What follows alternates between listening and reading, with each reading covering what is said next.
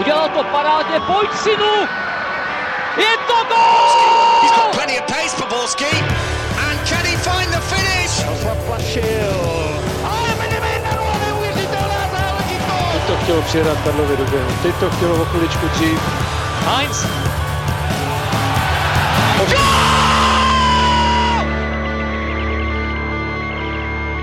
Dobrý den, vítejte u nového Fotbal Focus podcastu. Slavia překazila Plzni záměr slavit titul v Edenu a ukázala možná svůj nejlepší výkon sezóny. Nakopne se šívané velké vítězství k dalším velkým výkonům? Proč Viktorka hrála tak špatně a jde o trvalý sešup formy? Podíváme se ale taky třeba do Ligy mistrů, na kontroverzní rozhodnutí sudích i finále mezi Realem a Liverpoolem a nebo na boj o záchranu. A s námi tu na to všechno a spoustu dalšího bude bývalý mluvčí Slavie a sportovní reportér Ondřej Zlámal. Ahoj. Ahoj. A Pavel Jahoda a Martin Vajc z webu čé té sport tečka cé zet. Ahoj. Čau, čau. Od mikrofonu zdraví Ondřej Nováček. Nemůžeme začít ničím jiným než zápasem Slavie s Plzní. Sešívaní svého soupeře totálně přejeli a i když to bylo jenom v uvozovkách dva nula a Plzeň dala gól, který byl odvolán, tak se Viktorka jinak za celý zápas nedostala ke střele na bránu. Ondro, v čem jí to Slavie znemožnila a proč podala tak dobrý výkon podle tebe? No, Slavie na Plzeň vlítla, použila ten aktivní fotbal, po ztrátě míče nešla do obranného bloku, ale okamžitě napadala rozehrávku. Aktivní, ne totální. A, a totální, aktivní. Tomu se, on se teď moderně se tomu říká storming, že na toho, na toho úplně bouřkově vletíte, jako bouřka. A Plzeň na to dokázala reagovat. Ty, ty zpětné přihrávky, nakonec tam během prvního poločasu byl Matuš Kozáček, takový špílmacher, třikrát, třikrát míč skončil na tribuně, jednou tam udělal kličku Stanovi Teclovi, ten se podle mě kvalifikoval na olympiádu na, za nejrychlejší start na saních do tobogánu, ale přesto ten souboj vyhrál, protože ten míč skončil na, na té východní tribuně a nedostal, nedostala se Plzeň z toho tlaku. Pak padnul gol, který odpovídal tomu obrazu hry, protože ty míče lítaly zprava, zleva, i ty balony za obranu fungovaly. Plzeň na to nedokázala reagovat, to navíc ještě nahrálo taktice Slavie. Plzeň vůbec nefungovaly standardky. A to taky, když je standardka, kterou zahrával třikrát Kopec, skončila proti útokem Slavie, to dá vyčerpává to ten tým a, a nedokázali se chytit do toho zápasu. Navíc ještě, navíc ještě Slavia poslala z lavičky podle mě hráče, kteří byli v lepší formě než ty plzeňští. Plzeň nebyla úplně na ten zápas naladěná, narazila na silného soupeře, podobně jako třeba na Sportingu a zaslouženě prohrála. Já bych řekl skoro, že jak Ondra teď říká, že Plzni nefungovalo, teďka nevím, co jsi říkal, bych skoro řekl, Plzni nefungovalo v tom zápase skoro nic, protože Slavia hrála výborně, bylo podle mě, i Jindřich Trpišovský to říkal, že konečně dostal do sestavy hráče, nebo konečně se mu uzdravili hráči, kteří jsou běhavější, jsou víc do pohybu a bylo to podle mě na tom zápasu hodně znát, že od prvopočátku přesně byl vysoký pressing, Plzeň to hrála přes Kozáčika a teda, když se snažila překopávat vysokou linii Slavie, tak Bakoš nevyhrával míče v prvním poločase vůbec, kdy, kdybychom si podle mě podívali na nějakou statistiku vyhraných soubojů, tak Slavie měla obrovsky vysoké číslo.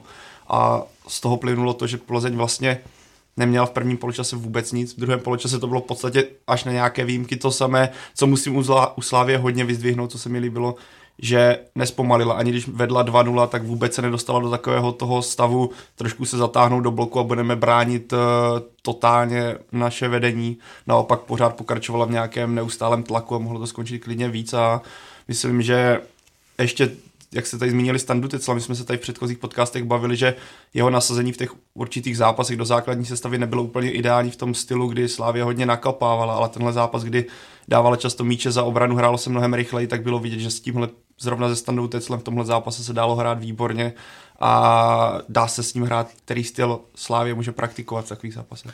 To bylo jako den a noc, když si to srovnáme s tím Slováckem, hlavně i podle té fyzické připravenosti. To, ten posun tam byl neuvěřitelný v tom, že když jsme viděli ten zápas s Plzní, jak hrála Slavie v posledních pěti, deseti minutách, jak v podstatě úplně kontrolovala ten e, zápas na polovině, skoro i útočné třetině Plzně. Fanoušci tam vlastně vyvolávali každý dotek s míčem. Hmm. Když to srovnám, tak to vlastně nemohlo být víc jiné. Ke všemu bych tam ještě, co jste zmínili, se vším vlastně souhlasím, jenom bych tam ještě dodal, že trenér Trpišovský zmiňoval, že dokázali z vlastně ze zápasu úplně dostat pryč Hrošovského s Hořavou, kteří se nedostávali k té aktivní poziční kombinační hře, v podstatě neměli možnost vůbec zakládat ty útoky, ale nebylo to jenom o nich. Já si myslím, že i Kopic buď se nestavoval doprostřed a tím pádem nevypomohl, anebo naopak dostával špatné balóny. Slavia to skvěle odbránila odzadu, odpředu, odevšad. Já bych to shrnul, takže Slavia na ten zápas byla skvěle připravena jak herně, tak takticky, tak i mentálně, protože přišlo mi to i, a Ondra už to tady zmínil hnedka na začátku, že ten přístup obou týmů mi přišel na tom hřišti hodně rozdílný, že pro Slavii by to byl, z mého pohledu, když jsem se na to koukal v televizi, tak přišlo mi jako pro Slavii by to byl zápas o titul. Plzeň na to nastoupila takovým, jako kdyby, nechci říct lážo plážo stylem, ale nebyl to výkon hodný úplně mistra. Přišlo mi, že tam nebyl žádný plán B, tak bych to řekl. Že tam na Slavii nastoupila s jistou taktikou, na kterou Plzeň nedokázala za celý zápas zareagovat. Já ještě to domácí prostředí, abychom ani nezapomněli. Tam ta tribuna má tři tisíce diváků, já jsem viděl bundesligový zápasy a tam ten strhující průběh tomu ty diváci přispějí a někteří ti hráči Plzně na to nedokázali úplně reagovat, což bylo trochu překvapivý pro mě, ale, ale nedokázali se s tím srovnat. Tam, když je pod tlakem každá přihrávka, každý souboj a, a ty diváci do toho takhle aktivně vstoupí, tak tam Slavia má velkou oporu v, v divácích. A jak jsi mluvil ještě o tom zápase se Slováckem, kdyby tam možná padl ten gól, kdyby ho třeba z toho dál, možná, že by ten obraz tehdy byl podobný jako v tomhle zápase. Slavia hrozně pomohl, Slavia hrozně pomohl ten úvodní gól a vždycky to tak je, vždycky to tak v těchto zápasech strhujících. Já jsem chtěl říct jednu věc, on to byl zápas, který opravdu prověřil, Plzeň narazila na, soup, na silného soupeře, jako třeba na Sporting. A Plzeň tam neměla úplně systémové věci, má krajního obránce Řezníka na stoperu, neměla vepředu Koláře, neměla Krmenčíka. Abychom u nich byli trochu spravedlivější, oni nebyli tak uh, úplně v tom top rozestavení, v tom v té top sestavě nebo v tom v top rozpoložení, ve kterém, by, ve kterém byla Slavia, která prostě v tu chvíli na ně narazila jako rozjetý rychlík. Tak, no a musím, kdo mě třeba zaujal, nebo pozice vůbec Jana Sýkory. Hmm. Jeho, vlastně s jeho jménem se spojovalo spíš pozice levého beka po Trpišovským, že bude hrávat toho levého moderního beka, který bude lítat po té levé straně nahoru dolů, bude připomínat Kerbra, který je v Liberci, tedy chvíli v podstatě křídlo, chvíli obránce. Teďka hrál nějakou jakousi desítku a naznačil ty možnosti proti určitým soupeřům, které on by mohl využívat, nebo z čeho by Slavia mohla obecně profitovat. A další faktor Jaromír Zmrhal, který se vrátil po zranění a hnedka to bylo vidět, že ta levá strana fungovala daleko lépe, byla ofenzivnější a celkově to nastavení té sestavy bylo pro ten zápas podle mě skvělé. Každý tam vlastně předvedl skvělý výkon, jako když si vezmeme Hušbauera, který umí být v těchto zápasech trošku anonymnější, mm-hmm. tak teďka právě dostal díky těm dvěma pohyblivým hráčům, kterými byly Sýkora a Hromada, spoustu prostoru pro to, aby právě mohl zakládat ty přesné balony za obranu a, a dobré protiútoky. Když se ještě vrátím k těm fanouškům, tak to jako bylo strašně znát, tam vlastně mě se strašně líbila taková ta, až řekl bych, jako zdravě nepřátelská atmosféra mm-hmm. naladěná vůči Plzni a myslím si, že se to strašně na těch hráčích podepsalo, že opravdu do toho výkonu šli bojovně a plzeňští byli až zaskočení, když to právě naopak srovnám s tím Slováckem, kde to bylo opravdu takové neděle, dvě hodiny, tři hodiny odpoledne a všichni ještě byli jako od babičky na jezení z oběda, tak, tak to byl obrovský rozdíl. Já se můžu ještě jednu věc, trenér Trpišovský umí výborně komunikovat s hráči, já, já jsem byl jednou svědkem takového pohovoru po zápase a podle mě on výborně ovlivnil formu Stocha. Myslím si, že on potřeboval takového trenéra, on to s tím asi umí, protože ho naladil dobře, asi i Stoch má nějaký posun, teďka má, měl problém dát gól, vzal si míč na penaltu, chtěl to trošku zlomit, nedal ho, ale hnedka vlastně byl v té gólové, gólové šanci, která vedla k tomu další, další brance, možná, že to je případ Zmrhala, možná, že to je případ právě Sýkory, kterého zná z Liberce, takže on ty, tyhle hráče umí perfektně nasměrovat a asi, asi se mu hodně ulevilo, že posílal na hřiště, poslal na hřiště zdravé hráče, ne někoho, kdo podepsal revers v nemocnici a přes, přes protesty doktorů šel stejně hrát, takže, takže v tomhle tom je Slavia naladěná, ale uvidíme, jak to bude dál, ono jeden zápas Jeden zápas neřeší nic. Tak, ne, v minulém co... podcastu jsme tady právě na Slavii jsme byli dosti kritičtí, dneska jsme zatím velice jako velmi optimističtí a pozitivně naladění ve směru ke Slavii, takže to je zase, je to zatím jeden zápas, ale myslím, že poprvé na jaře jsme mohli asi vidět takovou tu ideu totálního fotbalu, o které se tady v zimě začalo, o kterém se začalo mluvit a který v podstatě obchází ten stín, obchází Slavii od začátku jara. Ale to jsi teďka, Ondro, řekl jednu dobrou věc, ta penalta. Tam podle mě také bylo patrné, jak Slavia na tom výborně mentálně a jak jsou rozjetí, protože třeba jiné týmy v tenhle moment, kdy neproměníte penaltu, mohlo by je to jednou srazit, řekněme, ten tým do určité defenzivy, naopak Plzeň by to mohlo pomoct. Slavia i přes tenhle faktor v podstatě pokračovala v tom a chvíli na to dal Tecl po krásném breaku, který, jak říkali komentátoři v zápase, a myslím, že se pod to dá podepsat, po učebnicovém breaku dali nádherný gól a to, jak vyřešil Tecl vlastně celou tu situaci jedním dotekem, to klobouček, protože to zase není tak úplně typické pro Českou ligu, takhle skvěle vyřešit. Já jenom krátce řeknu jednu věc, ten zápas byl výborný. No, já, to je Česká liga, hmm. já jsem mluvil s několika fanoušky, ty přijeli z Anglie a to, tohle je bavilo, byl to strhující zápas. Myslím si, že bychom mohli pochválit tu kvalitu, jakou současná liga má, kde tam se pořád o něco hraje. A tohle to byla opravdu vynikající vizitka. Není náhodou, že ten mistr půjde do Champions League s velkou pravděpodobností, že, že máme tolik týmů v evropské lize, protože ta liga je opravdu dobrá. Přišli hráči, ty zahraniční hráči zvedli tu zvedli tu hladinu, zvedli konkurenci, ty ostatní také na to zareagovali, takže tohle byl, myslím si, úžasný zápas, který nás všechny bavil a když jich bude víc, tak budeme jenom rádi. Přesně tak, většinou, když bývá liga vyrovnanější, tak to úplně k té kvalitě nepřispívá, zatímco letos si myslím, že je ta kvalita pozvednutá a myslím si, že vidíme jak ze strany Sparty, tak i ze strany Slávie to, kam se to může v těch příštích sezónách ubírat. Když si vzpomeneme třeba na Premier League před dvěma, třema rokama, samozřejmě jsou to úplně jiné hmm. světy, ale když tam přišel v jednu chvíli v podstatě Klopp, Mourinho i Guardiola, tak jsme v první sezóně u všech těch týmů viděli, jaké jsou tam ještě všude mezery, zatímco už ta letosní sezóna už jsme u všech týmů viděli, kam až se můžou posunout, zvlášť teda v, v případě Liverpoolu a Manchesteru City. A ještě jedna věc, u těch protiútoků, které byly zakládány po e, standardkách Plzně, to si myslím, že byla nacvičená věc, protože Plzeň na tady tomhle tom tratí obecně strašně často v evropských pohárech obecně, protože strašně moc hráčů se vysune směrem nahoru a pak tam jsou obrovské mezery. A teď jsme viděli, že Slavia si to dovolila v takové fázi zápasu ubránit standardku i v nějakých pěti, šesti lidech, zatímco čtyři už byli připraveni hmm. na půlicí čáře, aby šli do protiútoku čtyři na jednoho. A ještě ke všemu to vyřešili opravdu koordinovaně, že to nebylo tak, že ježišmarja, my jsme se najednou ocitli v takhle dobré situaci. Bylo vidět, že tam ta příprava proběhla. To je zase návrat k tomu, že tam byly ty typy hráčů, kteří nebyl tam v podstatě v té útočné fázi žádný hráč, který by to nějakým způsobem pravidelně zpomaloval, který by to chtěl rozdávat, zpomalit tu hru a hrát to postupným útokem. Naopak tam bylo typy, které jsou přesně do takhle breakových situací naprosto skvělé i na Českou ligu a podle toho také vypadalo. A pro Plzeň ten zápas samozřejmě není to tragédie, ale já tam vidím jedno velk, jednu velkou nepříjemnost a to je situace, která nastane teďka v obraně. Ano, Plzeň nemá už teďka tak problémové soupeře asi do konce sezóny, měla by to zvládnout, ale možná se pletu, Ondra se tady směje. Jo, no, já jenom říkám, že Slovácko pět zápasů nedostalo branku, jo, takže, takže má tam brankář Řeča, tam jde na nějakou sérii rekordní, takže ono, no, ty poslední roky nejsou lehký nikdy. Ale je, z pohledu toho, že musím si uhrát tři nebo čtyři body, jo, takhle, jako ne, že by jo, mělo jo, všechno vyhrát, jsem to jako myšleno, že měli by to podle mě dotáhnout, ale když se podíváme, že jim vypadne Havel, vypadne Hubník, Limberský si obnovil zranění, takže vám se rozpadne, řekněme, funkční obrana, když opomenu ten zápas ze Slaví, který prostě byl nějakým způsobem hmm. tak najednou zase bude hrát asi Háje, kterému to na jaře úplně nešlo a jsem zvědavý, koho trenér Vrba bude do té obrany dávat, protože přesně ano, měly by to být zvládnuté zápasy, ale je tady přesně Slovácko a na Plzeň se každý bude chtít vytáhnout, navíc Slavka, prostě má záchranu tak, ještě úplně jistou. Přesně tak. A tam nikdo, nikdo z těch týmů přeci.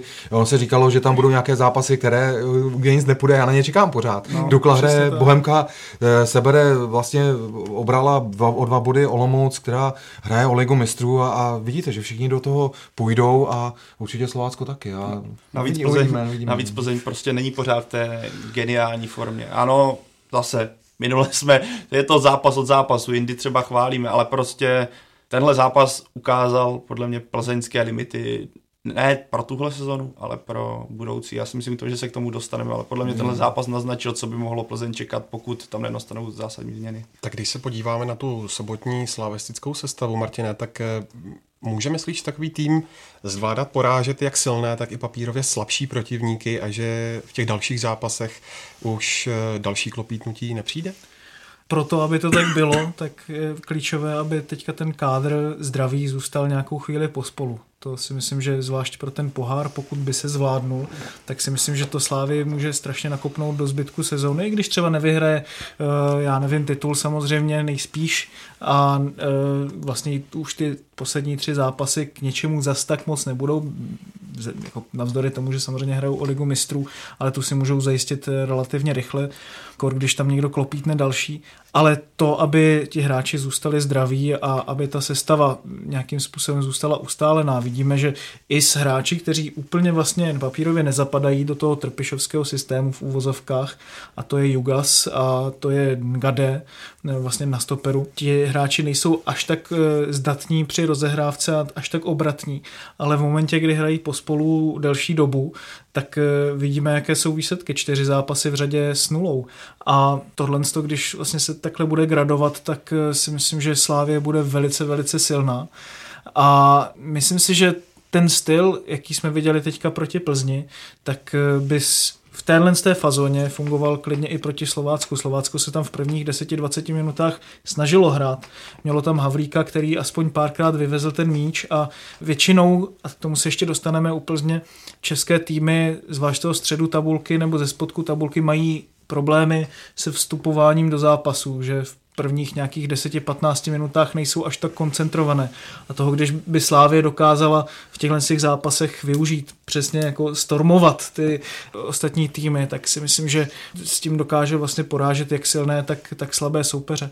A když to nevyjde tímhle s tím stormingem, tak v momentě, kdy teda bude ta sestava už, nebo ten kádr už uzdravenější, tak tam můžou právě v šedesáté sedmdesáté minutě přijít hráči silovější, jako je Škoda a podobně, kteří to potom můžou umlátit z těch centrů. To je třeba rozdíl oproti Plzni, pokud se bavíme v útočné fázi, že Plzeň nemá v útoku plán B nebo nemá alternativu, ale Slávě, že Slávě má Tecla nebo má Škodu a Necida. Tak koho může...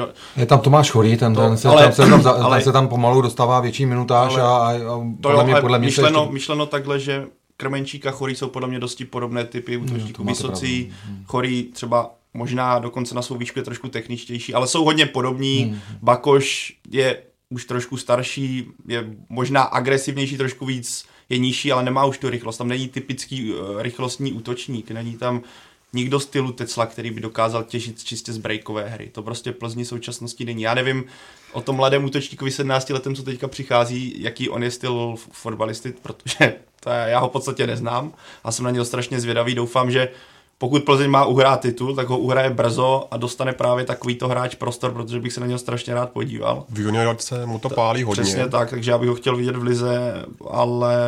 Štursa jsem měl. Ano, přesně tak. To, to, to, to, to vykřičky. To přesně to jsem si to zapsal, abych já tak, tak a... takže na něho bych chtěl být zvědavý, ale prostě třeba v Plzni tohle zatím není. My jsme tu Plzeň trochu nepodceňovali. Oni, oni přeci jenom bojovali o to, aby postoupili mezi osm nejlepších v Evropské lize. Teď jim nevyšel jeden zápas proti opravdu silnému soupeři, kterému zase vyšlo všechno. Uvidíme, oni mají sílu, o které jste teďka mluvil, po stranách, na křídlech, takže taky taky umí prostě dobře podporovat. Mě tam na Plzně chybí Hejda. No. Lukáš Hejda, to je trošku, trošku podceňovaná věc. On uměl jednak dirigovat tu obranu, uměl podpořit dopředu, rozehrávat, dával branky. To podle mě je ta, ta nejcitelnější ztráta. Krmenčík taky nehrál, taky prostě měl, měl nějakou pauzu. Dan Kolář teďka, ty jeho zkušenosti taky chyběly. Uvidíme. Já myslím, že Plzeň se dá dohromady. Abychom je zase úplně a... pozor, abychom to zase nepřehnali trochu. Já, já, to, já, já nemyslím to jako kritiku Plzně, myslím to spíš jako, že člověk ví, že Plzeň hraje nějakým způsobem krásný fotbal, když se jí daří, bo řekl bych naprosto nadstandardní na Českou ligu, vys podzimní čas, mm. kdy tam byla forma všech hráčů, bylo tam i štěstí, ale hráli nádherný fotbal, který nikdo nečekal. Od té doby má přece jenom člověk nastavenou trošku větší očekávání na Plzeň, které se třeba na jaře tolik nedaří, co se třeba hry týče a formy některých, některých hráčů týče. Tudíž ta kritika je spíš směřovaná k té vysoké laťce, ne, že bych chtěl jasně, snižovat jasně. kvalitu Plzně, která je pořád skvělá a to, co dokázal Pavel Vrba s tím týmem, jsou téhle sezóně pořád na klobouček, o tom není potřeba, ale spíše to myšleno takové jako kritika dobrého týmu.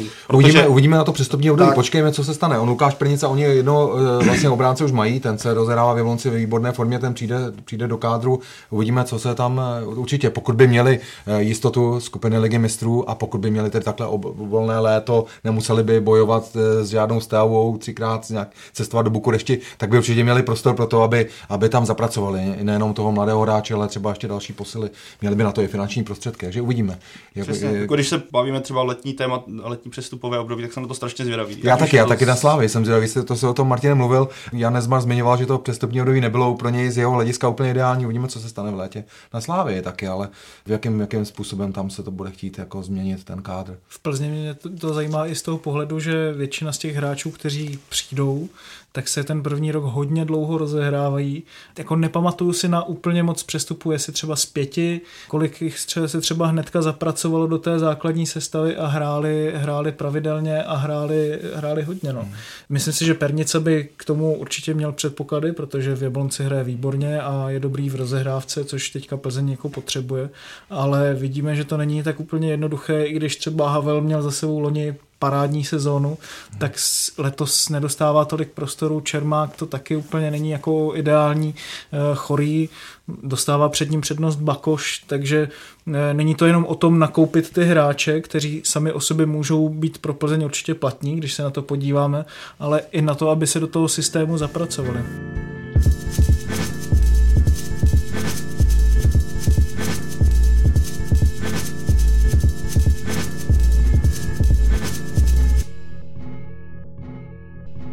Kouč Vrba vzkázal novinářům, ať se soustředí hlavně na výkon Slávy. Každopádně Jindřich Trpišovský prohlásil, že klíčem k úspěchu v zápase bylo, že sešívaní v zápase odstřihli Tomáše Hořavu s Patrikem Hrošovským, kteří jsou podle něj srdcem týmu Viktorky.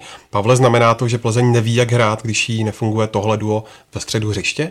Ono je to těžké zase říct to po jednom zápase úplně, že by Plzeň nevěděla, co hrát, ale byla to podle mě ukázka, nebo určitě trenér Trpišovský na to mířil, že chce eliminovat tyto dva hráče, ale ona, Plzeň se snažila to překonávat tedy těmi nákopy, ale v tenhle moment, pokud tam nemáte útočníka typu Krmenčíka, který v prvním poločase nebyl, a nebo Chorého, tak se to hraje hůř. Což se ukázalo, že Bakošovi se prostě nedařilo v tom prvním poločase proti Nkadému a Jugasovi, kteří jsou v současnosti v dobrém rozpoložení, vys čtyři zápasy Slávie bez inkasované branky.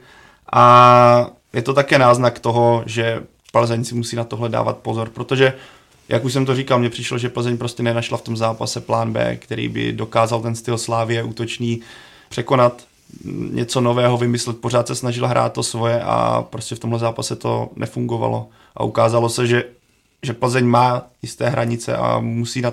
Myslím, že to je taková dobrá facka pro Plzeň, pokud všechno zvládne, na co se zaměřit a třeba koho i přivést a jakým směrem se vydat. Ale určitě trenér Trpišovský by řekl, ano, tušili jsme, že to bude touhle cestou a ukázalo se, že to fungovalo, protože Viktoria asi nenašla alternativu ve způsobu zakládání útoku jinou, než bylo tohle a nákopy, které prostě a nefungovalo ani toto, ani toto.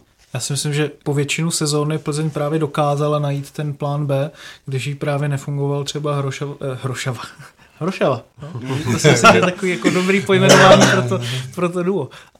Hrošovský s Hořavou, tak to zkoušeli právě těmi nákopy, předělalo se to na čtyři čtyři dva, přišly tam dvě věže a e, většinu těch týmů dokázali umlátit, třeba doma s Bohemkou, to bylo tímhle s tím způsobem, venku s Jihlavou, ve spoustě zápasů ne, v těch posledních, vlastně, těch posledních třiceti minutách, nejde. v těch posledních třiceti minutách se to vždycky takhle dokázalo vyšponovat ten tlak a nebo právě skvěle zafungovaly kraje hřišť. Ale to, když si vzpomeneme, že tam byl Limberský s Kopicem na jedné straně, teďka Limberský nejspíš nebyl úplně stoprocentně zdravotně na to připravený, což dokázalo i to nejspíš obnovené zranění. Na druhé straně, když chybí Řezník, tak Plzni prakticky nefunguje momentálně pravá strana, protože Zeman strašně zůstává u lajny a sám to tam většinou proti dvěm a třem protivníkům nedokáže překonat. Takže vlastně Plzeň je potom redukovaná právě na toho Hořavu s tím Hrošovským nebo právě na nákopy a na hřištích velkých soupeřů, jako je Slávie, nebo právě v těch evropských pohárech, kde ještě ke všemu nemá toho defenzivního záložníka za tím Hořavou s Hrošovským. Takhle to třeba loni fungovalo s Hromadou, kdy on tam právě dokázal být tím dispečerem a dokázal pokrýt velké množství prostoru a Plzeň, i když prohrála, tak podala velice solidní výkon. Zatímco letos prostě tam nikdo nebyl. Čermák prostě je hráčem podhrotovým, ale myslím si, že momentálně, když už, tak spíš pro domácí zápasy nebo proti papírově slabším soupeřům. Ne úplně do zápasu se Slavií. Když vidíme, Martine, Plzeň teďka na jaře, tak se možná nabízí otázka, jestli jsme ji na podzim prostě tak trochu až moc nepřecenili a její vítězná série neodpovídala výkonům. Když porovnáš podzimní a jarní výkony podle statistik a dalších objektivních kritérií, tak v čem vidíš největší rozdíly? Nemyslím si, že jsme ji přecenili. Myslím si, že předvedla tak úžasnou formu, že v podstatě až taková anomálie. V některých těch zápasech samozřejmě mohla remizovat nebo i snad prohrát. To se určitě jako stát mohlo. Na druhou stranu ta sestava byla prakticky neměnná a nikdo tam nemusel podstoupit žádné zranění, což v momentě, kdy máte kádr, kde máte třicet tři leté, třicet čtyři leté hráče, když oni se zraní, tak jim to zabere další dobu, než se dostanou do té ideální formy zpátky. A teďka vidíme na jaře, že ten tým tím trpí. A tohle je samozřejmě ten hlavní rozdíl zranění, podle mě. Potom i ten další rozdíl je taková trochu jako samozřejmě mentální připravenost. Viděli jsme to na Plzni už v minulých letech, když nemusela podat těch sto procent nebo sto deset procent, taky nepodala, uhrála si tak nějak to, co jí stačilo, těch sedmdesát až osmdesát procent. Je samozřejmě naprosto pochopitelné, že v momentě, kdy máte čtrnáctibodový náskok před sebou, dvou nebo tříměsíční pauzu, to je asi možná i podvědomé, že to prostě nemůže jít do toho tak, tak obrovské nasazení jako na ten, na ten podzim, no. Kdy Plzeň naopak ještě byla vlastně tím spíš motivovaná ukázat té Spartě se Slaví, že na to má, že ten odepisovaný v úvozovkách kádr starší, na to prostě má. Teďka se trošku ukazuje ten limit, který si ale myslím, že je to něco mezi tím, jo? Že uvidíme prostě na podzim, že i s těmihle simi hráči se dá hrát, že když si vezmeme, já nevím, Hubníka, Limberského, ti klidně v sobě ještě mají, neříkám všech třicet zápasů za sezónu pro příští sezónu, ale klidně takových patnáct dvacet, že můžou hrát, já nevím, ob týden nebo každý týden, akorát je prostě potřeba, aby Pavel Vrba více rotoval v té sestavě. A když se dostaneme k těm samotným statistikám, bohužel nemám přístup k detailnějším datům. Tam by mě zajímalo určitě procento vyhraných soubojů, procento úspěšných přihrávek a, a spousta dalších těchto procento metrů ve sprintu naběhaných, spousta dalších těchto statistik, ale co jsem si tak nějak vlastně vybavil z podzimu, bylo to, jak Plzeň dokázala, zvlášť ze začátku sezóny, kde se jí to povedlo v pěti z prvních osmi zápasů v lize, dát gól v prvních patnácti minutách. A to teďka dokázala na jaře jenom jednou v jedenácti zápasech. Pak to je zápasem to je samozřejmě mnohem jednodušší, že? Když dáte přesně ten první gól, už jsme to mluvili v tom, tom pak zápase, samozřejmě se dostala zároveň do určitýho laufu a navíc dokázala obracet ty zápasy nebo vyhrávat v šedesáté páté minutě. A teďka, když nemá k dispozici ten celý fungující kádr, tak je to samozřejmě mnohem těžší. Tak tady je problém, ale zase, jak říkal, že Pavel Vrba bude muset víc rotovat. Já úplně nejsem si jistý, jestli Pavel Vrba rád rotuje, což je hmm. další problém pro Plzeň. A když vezmeme, že tenhle kádr nějakým způsobem ukopal ligu mistrů, ligu mistrů, Evropskou ligu, došel ní daleko a předváděl solid, velice solidní výkony. Ale jak se říká, věk nezastavíte a v tom kádru je prostě spousta starších hráčů. Navíc Plzeň pravděpodobně, a všichni v to doufáme, teda já si myslím, že možná někteří fanoušci, kteří skutečně drží tomu svému klubu, ne, ale já doufám, že Plzeň půjde přímo do ligy mistrů, tak pokud by měla narazit na nějakou skupinu, ani ne smrti, těžkou skupinu, tak si nedokážu představit, co tam se bude odehrávat. Pro Viktorii to bude takzvaně kolotoč za pěti korunů. Navíc tenhle kolotoč potom ty hráče dosti poznamená do toho víkendového zápasu. Já vím, že se říká středa, neděle, středa, neděle, že to zase není takový problém, když se ti hráči na to navyknou. Faktem je, že ale pokud budete dostávat devadesát minut kolotoč a budete hráč, který mu je třicet pět let plus minus, tak to není úplně ideální na regeneraci oproti zápasu, kdy budete kontrolovat utkání, může to skončit jakkoliv. A tohle je pro mě taky určitým způsobem zdvížený prst, proto aby v Plzni nastaly ty změny, i když to prostě bude bolet. A vezmeme potaz, že Slavia bude mít Jindřicha Trpišovského už půl rok, proběhnou tam v létě teda asi očekávané změny, ale už se tam ten styl jakž takž, zase nehodnujeme to teďka idylicky po jednom utkání, ale začíná to tam jakž takž jít. Sparta bude taky po půl roce s Pavlem Hapalem a pokud nenastane nějaký obrovský problém, tak ten styl už bude taky fungovat a nečekám, že by ten tým byl rozstřelený úplně. Takže pro Plzeň ten podzim bude mnohem náročnější podle mě a tudíž z toho důvodu já čekám, že tenhle kádr na ligu je solidní, ale musí, aby byl nadstandardně, dokázal si držet ten plzeňský standard současnosti, tak tam musí přijít, já bych řekl, výrazné změny, aby se ten standard dokázal udržet, i když to možná bude bolet z pozice návyku na ten systém. Já si myslím, že to v Plzni vědí, že Pavel Vrba je takový trenér, který jako vidí teďka možná, že, tak, že prošli nějakou krizí, kterou nakonec zvládli, byť jenom v těch dvou zápasech proti Slavii, ne, že to určitě vidí, že se jim to... Že měli asi nějaký problémy uvnitř tam někde, který ukázali vyřešit, najít to, najít, že se vrátili zpátky k tomu a oni to nebudou potřebovat na ligu mistrů, já si myslím, že to budou potřebovat i na český systém, tak, který se bude měnit. V závěru v touhletou dobou bychom hráli, tady takový zápas by je čekal každý týden ze Slaví, ze Spartou, dejme tomu, že by hráli s Jabloncem, s Libercem, chystala se změna, takže na to budou muset všechny ty kluby reagovat, aby měli ty kádr, kádr širší, abychom nechodili na zápasy, na, na tiskovkách neposlouchali vlastně trenéry, kteří říkají, že polepovali kádr, mm. vzali tady juniora, s tím přeci nebudete chtít dát o Evropskou ligu, ten, ten závěr sezóny, takže tam tohle bude, tohle přestupové období bude opravdu zajímavé, máme si, my se můžeme těšit. Jak hluboko myslíte, že Tomáš Paclík s Adolfem Šátkem sáhnou do kapsy? Tak jak, když, když postoupíte do skupiny Ligy mistrů, tak se tam asi šáhá jednodušeji, než, než když... A to, to, to ne, ne, netušíme. A já tak to za mě ještě není o tom, že by Plzeň chtěla posilovat, tak si řekne, my budeme posilovat, jak to bylo třeba v případě Slávie. Že já myslím, v podstatě, že to bude tam, tam prostě potřebujou, aby ty hráči přišli. To se nedá jako jenom dohnat tréninkem, podle mě. To, že tam prostě chybí jednoznačně na těch, hra, na těch postech, na kterých je potřeba nakoupit hráči. Tam chybí křídlo momentálně, když Petr Žala už nedokáže být bohužel na jaře efektivní, plus když Pilař bohužel prokazuje, že ta jeho zranění ho dohnala a teďka je na, na hostování v Liberci. Budou tam muset sehnat krajního obránce, protože teďka je tam pro alternaci jenom Milan Havel a budou muset sehnat nejspíš nějakého středního záložníka, který dokáže nahradit Hořavu s Hrošovským. Takže to už máme tři hráče, plus ještě nějaké třeba další, kteří budou tím, kdo bude sedět třeba na té lavičce, když se třeba někdo zraní, ale ty hráči do kádru jsou strašně důležitý. Ale tedy ty si tři, to je podle mě jako bez debat. Uvidíme, pořád se bavíme o týmu, který má šest bodů náskok. Jako, já vím, já, tady jde čistě jenom o to, že já myslím, že, že, že pokud zranění, bude Pavel Vrba to... přivádět hráče, že přivádět do funkčního systému, no, že to nebude tak, tak jako t, t, ta situace teď, nechci jmenovat nějaký klub, kde, kde vzali trenéra z zahraničí a pak tam vytvářeli systém a, a se tam hrnuli třeba tři hráči na jedné pozici, že tam to v tomhle tom, že ten, že ten, že ten funkční, já, já jsem vzal teoretický příklad.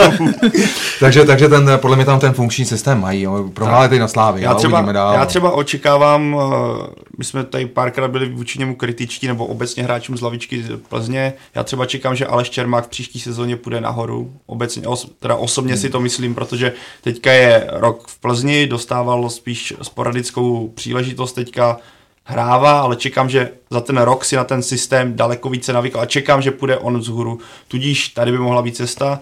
Pro mě otazník velký visí nad, tí, nad budoucností Michala Krmenčíka, protože tuším, že on bude chtít odejít. Plzeň v zimě, teďka se to samozřejmě po bitvě, každý generál to no, teďka promáhala. Takže řekněme, jestli to byl, já, ne, a ne, já nevím, v jaké situace, v jaké pozici byl ten přestup od, do, do Newcastle. No já jsem si, že to nebylo tak no. žavé, jak, jak se to prezentovalo, tak. Že to asi nebylo úplně, úplně. Takže, ale ať tak nebo tak, teďka je to taková ta bublina, že se říká Michal Krmenčík měl jít, protože, ale jsem zvědavý třeba, jestli přijde obchod v létě, takže jestli odejde Michal Krmenčík, což by mohla být další cena i někde, nebylo by to asi tak tři sta milionů, ale bavme se v současném nastavení uh, fotbalového trhu, že i hráči, kterým se třeba půl rok tolik nevydařil, tak stejně odchází za velké peníze, takže Plzeň by mohla mít získat za tu sezónu postupem do Ligy mistrů, přestupem Michala Krmenčíka a nějakými další bonusy, třeba čtyři sta milionů, jestli se nepletu, což už je celkem fajn, to jako s tím bych si dokázal představit žít, hele. A tady je pro mě zase dílčí věc. Pavel Vrba nebo Plzeň obecně v návaznosti na minulé zkušenosti ráda nakupuje v Česku, potažmo Slovensku. Naopak ty zahraniční akvizice se příliš nevydařily. Sám Pavel Vrba po nějakém, teďka nevím, co to bylo za zápas, řekl, je vidět, že charakterově je ten československý tým postavený dobře, nějak tak to bylo, to je spíš parafráze, možná kecám úplně, nevím přesně, ale po, takhle podobně to nějak zdělo. Takže já jsem zvědavý, jestli třeba zkusí se vydat za cestou zahraničí, anebo budou brát doma, kde ty částky budou prostě vysoké. Když se bavíme třeba o jménu Tetech z Bohemians, o kteréhož případě se mluví o zájmu Plzně, nevím, jak je reálný, ale třeba o mě osobně by tam zapadal, je vysoký, je robustní, je ale atletický, technický a je i rychlý, tak kolik by za něj mohla Bohemka chtít? Určitě spoustu peněz, protože se mluví i o zájmu Slávě, možná i Sparty. Protože prostě ví, že Plzeň bude mít ty peníze, tak. Že to je jako bude jo, úplně ještě, jo, ještě uvidíme, jako ono, víte co, ta doba je postfaktická, ale abych se držel těch faktů, a Liverpool ještě to nemá jistý, musí doma vyhrát no. nad, nad Brightonem, nebo musí pravda, porazit Real. A samozřejmě Chelsea jako, tam má patnáct gólů skóre, může zkusit dohnat patnáct gólové skóre v zápase, abychom nebyli tak. tady, abychom ne, ne, ne, se nebavili o zajíci, který ještě běhá na poli. No, tak, no jako Ondro, možná to jako můžeme se pořád bavit, že nakonec titul vyhraje Slavii, že jo, ta, ta šance ano, tady, tady, tady samozřejmě, dokud, a to já jsem teďka od svého, od svého, od svého současného zaměstnavatele naučen držet se faktů, no, takže no, se nepustili ale, úplně do, do, do sféry. Je, je to teoretická. Ale, ale č, jako hypoteticky je to velice pravděpodobná varianta, že to, že to tak jako nastane, že něco takového tady proběhne a věřím, že se na to Plzeň i dlouhodobě připravuje, že tady tato varianta nastane, takže v momentě, kdy to by to bylo takhle, tak je to pro ně o to těžší, že by teda ty konkurenti vlastně věděli, že ta Plzeň by měla peníze. Zároveň si myslím, že tady bude, a Ondra to správně naťukl, strašně důležitá věc a to je ta nadstavba, že tím, že tady bude víc zápasů, bude muset český mistr, ať už to bude kdokoliv, víc rotovat, než rotoval v posledních letech. Když se podíváme na ty mistry, kteří tady byli, tak to byly jenom v minimálních případech týmy, které neustále měnily sestavu. To byly většinou ustálené týmy. Pokud se podíváme na Slávii v loňském roce, tak tam třeba ty změny byly možná maličko větší, ale třeba vždycky jenom na jednu postu nebo, nebo hmm. maximálně na dvou. Ale to většinou právě ty mistry tady tohle to úplně jako neprovází a právě v té příští sezóně, kdyby se mohlo hrát víc těch jako v úvozovkách anglických týdnů, tak by to mohl být problém a je to něco, co potřebují české týmy vzít v potaz.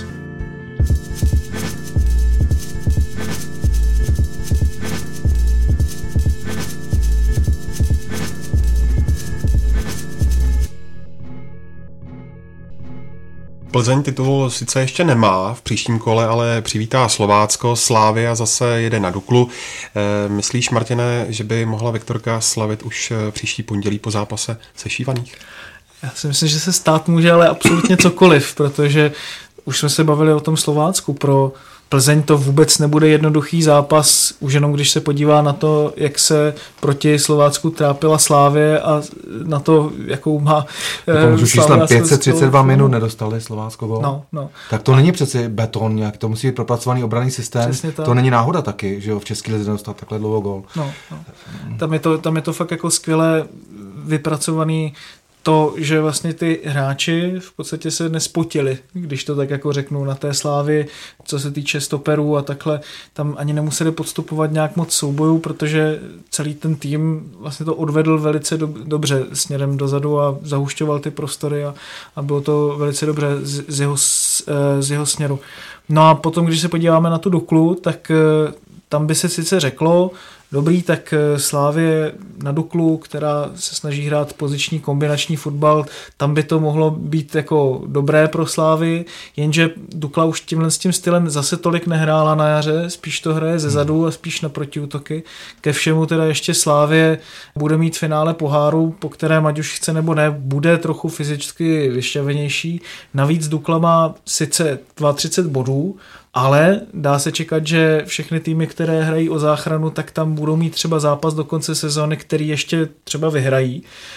A Dukla má tři mimořádně těžké zápasy do konce sezóny, takže i tam si nejspíš budou říkat, ještě určitě každý bod dobrý. No. Já myslím, že Dukla mohla mít těch bodů víc. Oni trošku jako hráli lépe, než tolik, kolik bodů pozbírali v některých domácích zápasech. Měli, měli smůlu, mají obrovskou motivaci, protože Slávy, myslím, neporazili ještě. ještě já ne, ne, no, neporazili. Nevím, jestli mi říká poradit se s kamarádem Alzheimerem, ale myslím si, že ještě nevyhráli.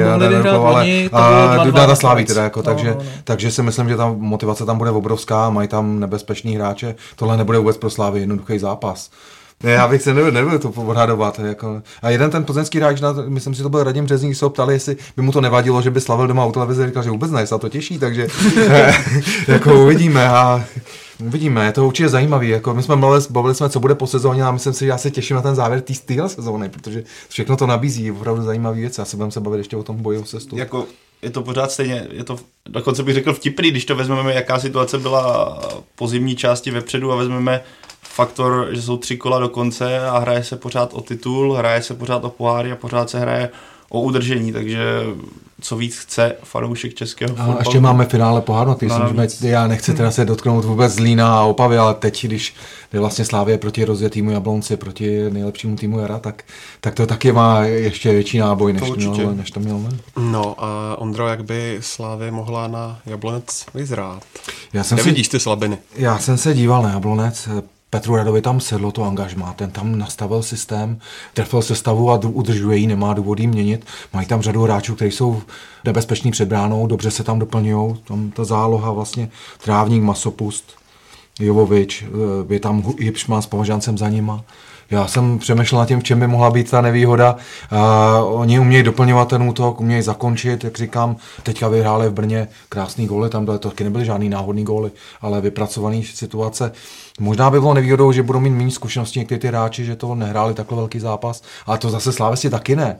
Tam řada těch hráčů jako taky, taky je v tomhletom věku, takže uvidíme, jak, jakým, jakým způsobem zareaguje obrana, jak, jakým způsobem. On ty, on ty, ten nedostatek zkušeností určitě může vyvážet Tomáš Hipšman, ten má doma trofejí, že, že má tam na to potřebuje extra pokoj, takže je, uvidíme, ten taky to může zjednotit. Bude to záležet na detailech, já se na ten zápas těším, je, uvidíme, jak dlouho vydrží Slavie takhle, takhle aktivně hrát dopředu, jestli na to bude mít síly, kdo dá ten první gól, protože to bude taky rozhodující. Navíc má Petr Rada ještě Chramostu na, na lavičce, teď ho nenasazuje, protože proto nemá moc důvod, vepředu je doležal, ale on ho může použít do tohle zápasu, protože Chramosta v Boleslavi zná každý den, to taky je takový detail, kdy pro toho útočníka ví, jak zakončovat, zná to prostředí. Uvidíme, bude to určitě taktická bitva, uvidíme, s čím přijdou. Myslím si, že to bude velice těsné, ale je tam jedna statistika, která za mě hovoří jednoznačně pro Slávy. Sedm zápasů hrál Jablonec letos s týmy z první pětky, nevyhrál ani jeden, třikrát remizoval, čtyřikrát prohrál. Když jsme viděli zápas na Spartě, inkasoval ze standardek vlastně zbytečné góly, mluvilo se o tom, že hráči mentálně na to nejsou úplně stoprocentně nastavení na tyhle ty velké zápasy a to si myslím, že může být jako důležitý faktor kor ve finále poháru. Samozřejmě Jablonec mohl vyhrát na Spartě, měl na to docela dost šancí, měl velice dobré protiútoky. Když tam právě třeba nějaký ten gól spadne, zvlášť ze začátku zápasu, tak ten zápas určitě může vypadat jinak, protože Slavie se bude muset drát dopředu a tvořit hru. Myslím si, že ten první gól nejspíš bude takový určující pro ten průběh zápasu. A tak pro Slavii tak je určitě dobrá zpráva, nebo pro fanoušky fotbalu obecně, ale i pro Slavy, že Jablonec nejsou žádní betonáři, kteří by hráli totálně z hlubokého bloku a snažili se přicházet pouze do protiútoku, takže tam ta síla i kvalita dlouhodobě je a když sedne utkání Trávníkovi, Masopustovi i dalším, jsme tady mohli jmenovat, Jovovič, to pro mě, že jo, do té doby neznámé jméno, on když má povedený zápas, tak bych se nebál říct, když má povedený zápas, že dokáže převyšovat i Českou ligu jako v určitých momentech. Ano, pak má horší, když jsem teďka viděl, zbytečně předržuje balón, ty přihrávky občas nejsou ideální, ale když se ten zápas povede, ten Jablonec, Jablonci se povede vstup do toho utkání, tak to můžeme se bavit o krásném fotbalu, ale už jsem to říkal minule, že věřím Slavii a tím, že Jablonec tuším, že nebude chtít hrát úplnej, úplnýho zanděura, tak by to mohlo právě pomoci Pražanům. A navíc, co jsem se koukal nebo na Twitteru, jaký je zájem ze strany fanoušků sešívaných o ten zápas. Přesně tak, tak, což je pro pohár skvělá věc, protože dlouhodobě minulý teda pohár Opava versus Zlín byl taky ve skvělé atmosféře, měl ale teďka, video. teďka napovídá vše tomu, že by to mohl být skutečně skvělý zápas. Ta motivace té Evrop- z jistoty Evropské ligy je prostě obrovská. Pro české kluby je to pořád, ano, pro Slavii asi ne tolik, protože mají nějakou bohatší zázemí, není to určitě něco jako pro Zlín a Opavu minulý rok, kdy to byla v podstatě injekce neuvěřitelných rozměrů, ale i tak pořád za jistota základní skupiny Evropské ligy, finanční bonus a větší atraktivita pro případné posily, když oba ty kluby v současnosti hrají o poháry. Klidný leto, ještě ke všemu předále letní příprava. Tohle to je taky strašně důležité, že nezačnete někdy v půlce července už ostrým zápasem, ještě před tou naší soutěží, tak. Protože tam ty, ta předkola jsou hodně brzo.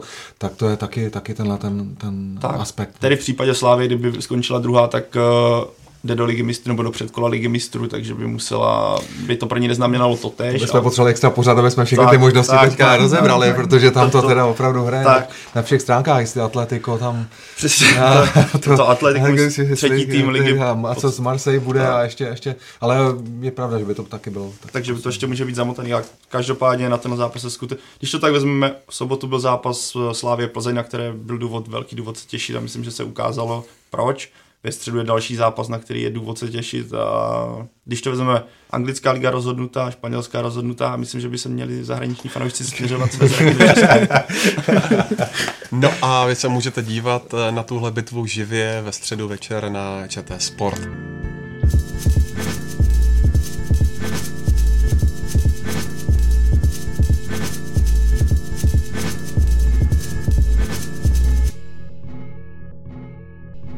Podívejme se teď ještě na další nabité dění dvacátého sedmého kola první ligy. Olomouc si horko těžko drží třetí místo, každopádně už v sedmém zápase v řadě neprohrála, když remizovala s Bohemkou jedna jedna. Jablonec zase vypráskal nejspíš sestupující Brno tři nula. Sparta si zajistila výhru dva jedna nad Zlínem. Martine, ty si psal, že Stanču podle tebe patří k jednomu z nejlepších zahrávačů standardních situací v Evropě. Pavle, souhlasíš s tímhle odvážným tvrzením? A tak já teda nemám ty statistiky, já jsem se koukal na nějak... Tak jsem máš se, oko, ne? Takhle, takhle. Snaž, našel jsem si na internetu statistiku nějakých od roku dva tisíce třináct čtrnáct do současnosti nejlepší zahrávači standardních situací, jakou mají procentuální úspěšnost. To se... a je to jenom z pěti nejlepších soutěží Evropy, tudíž nemůžeme se, ne, nevím, jakou má, jaké má Stančiu čísla, ale pokud se podíváme na tuhle sezonu z pohledu Sparty a vezmeme, kolik on standardek kopl přímo na branku, tak to numero bude, bych řekl, hodně vysoké. A už když se, já to třeba srovnám, což asi spoustu lidí teďka nebude souhlasit, nebude si klepat na čelo, ale když, já když to srovnám s Cristianem Ronaldem, jak on kope standardky. Pro mě Cristiano Ronaldo je, co se týče standardek, pouze standardek, obrovská bublina, která by měla splasknout a měl by to kopat v reálu úplně někdo jiný, než je on. A on dle té statistiky nemá moc vysoké číslo úspěšnosti. Ano, dává, ale není to prostě vysoké číslo úspěšnosti, které bych od tak technického hráče čekal. Naopak, když se podívám, jak kope Stanču ty standardky, jaké on má kopací postavení, jakým stylem on kope ty standardky, jak není to přímo to ronaldovské čistým nártem, ale je to tak klasické točení přes zeď. A když se teďka vezme, Sparta hrála se Zlínem. Skleróza, děkuji. Dal jeden gól na střelu břevno, jestli se nepletu. On sám mluví o tom, že po trénincích si přidává standardky pravidelně.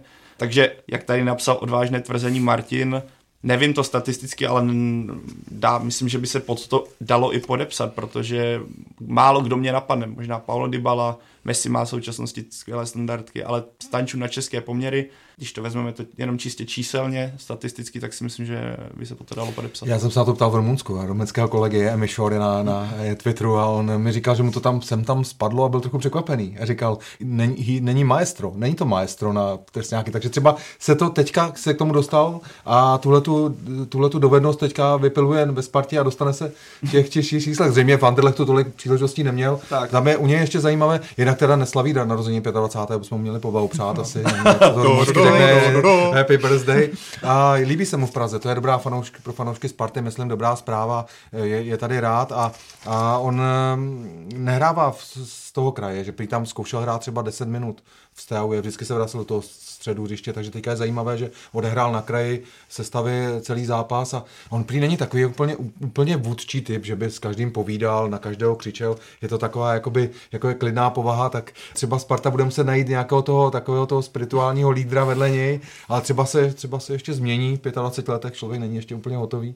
Uvidíme, ale ty, ty trestňáky už vidět na tom stadionu, je vidět napětí, už si bere míč, tak všichni čekají, že to bude krásná rána a už víte, a že to... Myslím si, že mu to strašně sedlo, jako teďkom jako ve Spartě to znát, že z těch jako velkých zahraničních posil, které sem přišly v tom posledním roce, tak on se opravdu i tak nejvíc probudil vlastně z, z těch všech. Vzpomínáte na to loňské léto, když jsme si říkali, přichází Bia Biány, přicházejí jména do, do Slávie, že jo, přichází Rotáň a, a všichni vypadali tak jako zachmuřili na tom hřiště. Říkali, říkali jsme si, ježiš, teď, co tady ty kolik budou všichni chodit, budou po nich chtít podpisy a, a, a nosit jim tam někde vodu a podívejte se, kolik z nich má problém vůbec hrát v základu v těch mužstvech, aby vybudovat si ten, tu pevnou pozici, aby do toho systému prostě pasovali. Hmm. Tak je, to, asi to zřejmě něco říká o tom, že ta česká liga je kvalitnější, než my si třeba někdy myslíme, že jsme k ní možná hrozně kritický, ale a, asi taky jako si zjistili, že, že jsou někde, kde se prostě ten fotbal hraje opravdu dobrý. A je, je to dobrý znamení, si myslím, pro českou ligu. Benheim, jaký má problémy se dostat do základu Sparty, že jo? A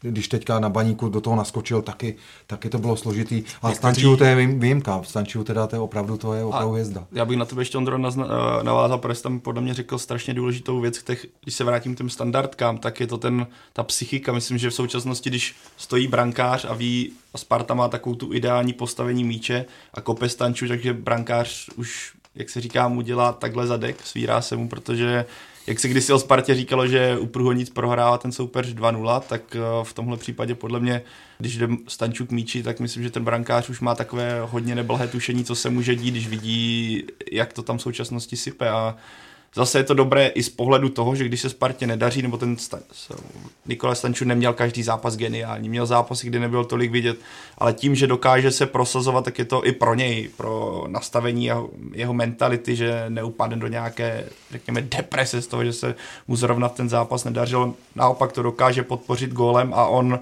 z té pozice té desítky, kdy to není čistě záložník, ani to není čistě útočník, tak na jednu stranu nemusí být tolik vidět, ale když potom dá branku, tak uh, proč bych ho nechválil. Víte, ještě... pro Spartu je to strašně důležitý. Já jsem se když ptal Antonína Panenky, jaký to bylo, že on kopal takový trestňák, vy to nepamatujete, ale já už, já už běžej ty titulky pomalu, takže já pamatuju Antonína Panenku, jak kopal, a on mi říkal, že oni všichni věděli, že tam můžou upadnout, že on to tam potom dá, že jo. Takže mají tam typy hráčů, Plavšiče, mají tam Šurala, který dokáže vytvářet ty standardy kolem toho vápna, a to je povzbuzení pro ten storming, pro ten aktivní fotbal, pro ten aktivní pressing, protože z toho potom po zisku toho míče vznikají tyhle ty standardky, vznikají ty fauly, takže prostě tohle to je další věc. Mám tady někoho, kdo umí z toho trestně akorát gól, takže se můžu odvážit tu aktivní hru hrát mnohem díl, než, než, než před těma. To je přesně ono. Já si právě myslím, že i když se Spartě právě nedaří, tak vidíme, že mají tam šikovné hráče, kteří si z levé strany nabíhají směrem dopředu a vybojují ty fauly. A přesně tady z tohohle z toho prostoru Stanču vždycky kopá ty svoje standardky. Když jsme viděli vlastně už, když hrála Steaua na Spartě před těma dvěma rokama tu ligu mistrů, tak viděl jsem nějaké video, které srovnávalo tu jeho standardku, kterou on kopal, tuším, že to bylo teďka proti, už fakt si nevzpomenu teďka, já jsem taky dostal sklerózu. Se to vás zakázal tady všechny. No, no ale každopádně, každopádně, prostě, každopádně prostě kopal ze stejného prostoru, jako tehdy, když překonal Bičíka e, proti Spartě. Teďka vlastně taky ty dva trestňáky byly z té jakoby levé strany, aby to měl on přímo na tu pravačku a mohl to zakroutit přes tu zeď. On má tam ještě takový úžasný švih, nejenom, že je to strašně technický, ale je to fakt prudký, takže i když to není vlastně třeba stoprocentně umístěný, já nevím, do šibenice, tak tomu brankářovi se na to strašně těžko reaguje. No. Uvidíme, oni se taky na to všichni ty brankáři podívají, přesně tak, taky si to zanalizují, tu střelu. Standardky jsou právě nejlehčí v podstatě v úvodovkách na, na tu analýzu. A ještě, a ještě jsem si, já jsem si všiml jednou, Martina, jedné věci, on, když potom kope ten centr, který nejde přímo na bránu, tak to taky občas není hmm. úplně tak smrtelně nebezpečný, to tak smrtelně rozjel protiútok taky, že Zlín tam dvakrát letěl zpátky. Takže tam taky má ještě rezervy v tomhle tom, ale je to určitě, určitě výborný hráč. Tak, když trochu zabrousíme do statistik, Martine, Sparta je na tom výsledkově nejhůř od neslavné sezóny devadesát pět devadesát šest a to ještě musí vybojovat čtyři body, aby tenhle ročník překonala. Když se ale pomineme ty čtyři roky starou sezónu, kdy se vybojoval titul, tak na Spartu chodí nejvíc diváků za posledních jedenáct let. Proč myslíš, že tomu tak je? A máš dojem, že pořád táhnou ty zahraniční posily? No, uh, nevím. Musím říct. Já, já bych možná měl typ Tomáš Rosický, ten já tam asi hodně přilákal diváků. Jednoznačně, jednoznačně Tomáš uh, Rosický, ale i to, že ty lidi chodějí teďka v té fázi sezóny, kdy jsou, já nevím, pátý, někdy i šestý, a pořád je tam těch deset tisíc lidí, to si myslím, že dřív takhle nebývalo. Možná je to teďka tím, že přišel Hapal, tak je tam zase vlastně ještě jakoby další nějaká nová naděje. I když nevím, jestli úplně takhle spartanský fanoušek nebo český fanoušek bude úplně přemýšlet. Ale opravdu si myslím, že jednak je to samozřejmě dlouhodobou prací, že když se podíváme na ta čísla návštěvnosti, jakou Spartu provázela, tak když Daniel Křetinský přicházel, tak mě přišlo vlastně úplné sci-fi, když on si jako dal za cíl, aby na Spartu každý týden nebo každý, každý druhý týden na Letnou chodilo deset patnáct tisíc lidí. To bylo na české prostředí skoro až nevídané v té době, před těma patnácti rokama. A teďka vidíme, že tam mají nějakých jedenáct tisíc sto nebo, nebo kolik to je.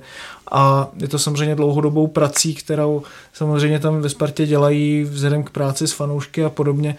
Oni to a dělají v jiných klubech taky, no. Třeba samozřejmě. Teďka Plzeň má tu permanentku takovou, to, která no, no, no, to, to, to je velice, pokrok, jak, velice, jak z Bundesligy někde taková jako komfortní. To si myslím, že i na Plzni je vidět, a, že jak tam pracují s fanoušky. Jak, a, na, jako na Slavii se taky tam, taky ten, ten, ale to se pětí s tou komunitou nebo vůbec tou fanouškovskou je tam jako velice důležité. A myslím si, že i když jako každý vnímá asi, jaké jsou problémy ve spartanském vedení nebo vůbec v té organizaci klubové, tak myslím si, že tam jako asi i ten fanoušek trochu vnímá tu naději toho, že s těmi s těmi hráči to může být jiné, než když to bylo třeba, nevím, před dvěma, před třema rokama, kdy se to pořád točilo. Teďka, když vidí Stančua nebo Kangu a vidí, co ty hráči jsou individuálně schopní dokázat, tak si můžou říct, hm, tak to je dobrý, tak co třeba dokážou za pár měsíců kolektivně, když se sehrajou. Já si myslím, že tady ten faktor té naděje nebo toho, že Sparta se snaží jako opravdu jít na jiný level, nejenom toho českého velkoklubu, ale i, neříkám evropského velkoklubu, ale klubu evropského formátu. S těma, s těma hráčema, s lepšíma hráčema z ciziny, které z toho lepšího levelu. Podle mě platí nejenom pro Spartu, ale i pro Slávy a Plzeň. Je to vidět, že nějak bych to nazval, že na fotbalovou kulturou, že šla hodně výrazně v těchto, zejména v těchto třech klubech, šla výrazně nahoru, že jsme Baník, tak tam prostě fanoušci chodí dlouhodobě, protože tam je to, řekněme, náboženství. Oproti tomu třeba v Brně je to tragédie už dlouhodobě tež. Na Bohemku taky chodí, no, teďka tam chodí na fotbal, na, na opravdu pěkný, pěkný, atraktivní, běhavý fotbal, poctivý taky, taky. Tam nemají hvězdy žádný takovýho toho typu zahraničního kluby, teda T T H, abych tam nikdo se nedotknul, ale taky tam ty lidi chodí rádi určitě. Každý ten zápas na Bohemce byl zajímavý, já jsem viděl. Přijde to, že by... My bychom to chválíme no, to dneska, tak myslím si, že nás měli všichni pochválit, že to dobře chválíme.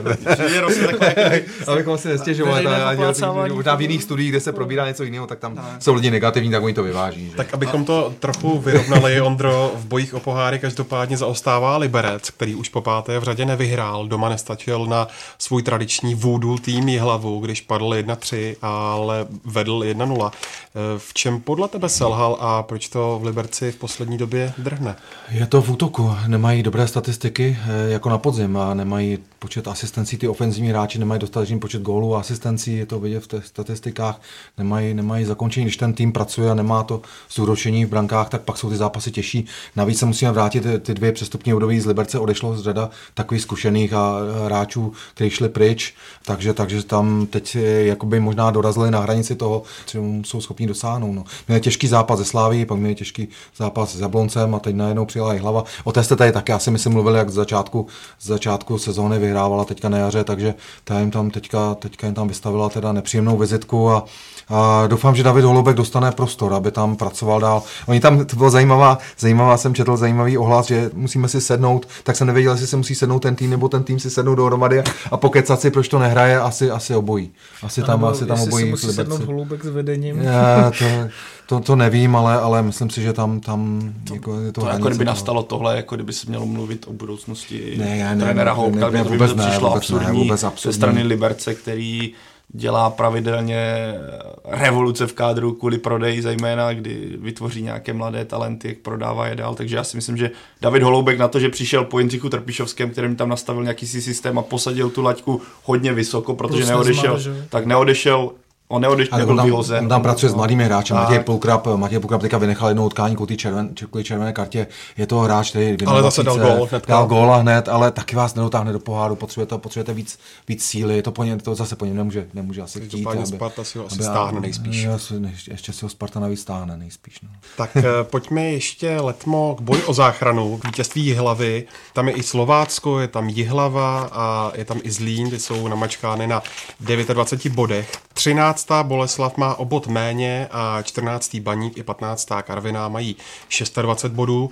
Když se podíváš, Pavle, na los a na současnou sílu týmů v záchranářských bojích, tak koho typuješ vedle Brna na sestup? Mně přijde, že každý týden se to tak mění, že každý týden bych někoho typl úplně někoho jiného, že bych třeba tři týdny zpátky bych řekl Jihlavu, dva týdny zpátky bych řekl Duklu, což jsem teda čekal trošku, že Dukla to nedokáže zvrátit, naopak teďka vyhrála, vyhrála minule, takže pokud bych měl říct jedno jméno, tak je to, já si myslím, že to půjde Karviná s Brnem. Z, z důvodu toho, že dvakrát hraje venku a jediný domácí zápas má s Baníkem, což, což bude masakr. Myslím, že to nebude ani tak možná domácí prostředí pro Karvinou, jako spíš, že se tam sjede tolik baníkovců, že nakonec v Karvině bude atmosféra pro Baník. A navíc Baník se dostal do určité fazony a teďka nevím tu sérii, kolik zápasů on má bez prohry, nebo a ten tým si sedl a já prostě věřím. Oni mají Baník, taky mají docela no. příjemný los, doma hrajou s Libercem, o kterém se teďka mluvili zrovna, pak mají teda venku Karvinou, pak končí doma s Brnem, který tak, už může no, být. A, ale ale to, to Karviná, já vím, že se upínali na ten zápas s Duklou, je trenér o tom mluvil vlastně po zápase v Plzni a najednou prohráli a ty si teda opravdu Přesně. zadělali na problémy, teda zatopili pod kotlem. Teda doma to. Prohra, doma do ale víte co, oni, já jsem si tady vypsal všechny ty závěrečné zápasy, oni se mezi sebou střetnou, ty všechny ohrožené týmy a jsou tam nejenom kromě toho utkání Baník, Karviná, Jihlava, Jihlava, Karviná, je to poslední kolo, ještě mezi sebou Zlín bude hrát se Slováckem, takže ještě tam jsou taková utkání, která mohou ještě o tom napovědět a z toho venku určitě není ani Mladá Boleslav, tam má venku jede na Bohemku, pak má doma Duklu a končí v Olomouci, jo. Tak ono v tom tříbodovém systému, jak jste to přesně říkali, jak je to tam namačkané, tam dvakrát vyhrajete, dvakrát prohrajete a, a jste někde úplně jinde. Místo tak. Mejdanu jdete někam za psychologem. Já bych takže... čekal, že jako letos dost možná nebude stačit ani ta hra, magická hranice většinou, která stačí těch třicet bodů, protože když se na to podívám, tak každý tým má doma nějaký tým buď ze středu tabulky nebo nějaký v úvozovkách hratelný. A všichni ještě dost možná budou mít dvacet, pak ještě nějaký bod k tomu. Jako jsem na to hodně zvědavý. Zlín má hrozně těžký los. Má doma Sigmu, venku Slovácko a doma potom ještě na konci, na konci Liberec. Takže to bude jako hodně složitý. A ještě, ještě, ještě není úplně ta, taky ve formě. No, ten, ten tým je taky poskládaný na Spartě. Na dvacet devět bodů teď, hmm. což vlastně nemusí až tak moc znamenat. Mladá Boleslav má zase strašné problémy se střílením gólů, i když teda jich moc nedostává, ale z posledních pěti nebo šesti zápasů dala jenom dva. To samý Karviná není schopná pět zápasů v řadě vyhrát doma, ještě ne, ne vlastně nad úplně složitýma v úvozovkách soupeřema, to jako dost zabolí. Právě. Pro mě Brno dostalo polibek smrti od Dukly, nebo na Dukle, a pro mě po tomhle kole dostala Karviná polibek smrti od Dukly doma, hmm. protože tohle jsou zápasy, které pokud chcete se zachránit, musíte bezpodmínečně vyhrát a pokud doma prohrajete a ještě když trenér říká po utkání nebo hráči, OK, na Plzni se prohrálo, teďka nás čeká klíčový zápas a vy doma prostě buchnete tři jedna, tak ano, ale zase, je tady to ale, je to tak bodově vyrovnané, že Dukla může skončit dvanáctá a my se tady můžeme bavit, jak to v závěrečných třech kolech skončilo. Ale kdybych si měl prostě teďka tipnout, tak řeknu, že půjde dolů Karviná s Brnem. Já se netipuju nic, já nechci nikam posílat žádný omluvný, omluvný SMSky já... příští kole. Já, já tohle to je opravdu, to je jako křiš, křiš, křiš, křišťálová koule, je, tohle je, je to, je, protože ty, těch devět bodů je pořád hodně a, a všechny ty zápasy mají opravdu náboj, teda to uvidíme. Já vůbec netuším. Já si odvážím tipnout, já si tipnu Karvinou, na dalším podcastu budu mluvit o tom, že to vypadá na někoho jiného. Ale musím říct, že v posledních třeba pět kol až před touhle s tou výhrou jsem typoval Jihlavu, protože ačkoliv teda pět nebo šest zápasů neprohrála v řadě, tak ty její výkony byly takové hodně chabé na můj vkus, takže ale teďka už to asi má jako relativně jistý, no já nevím, nebo no. vlastně nevím, ne, dvacet devět pořád, takže to ještě pořád nemá jistý.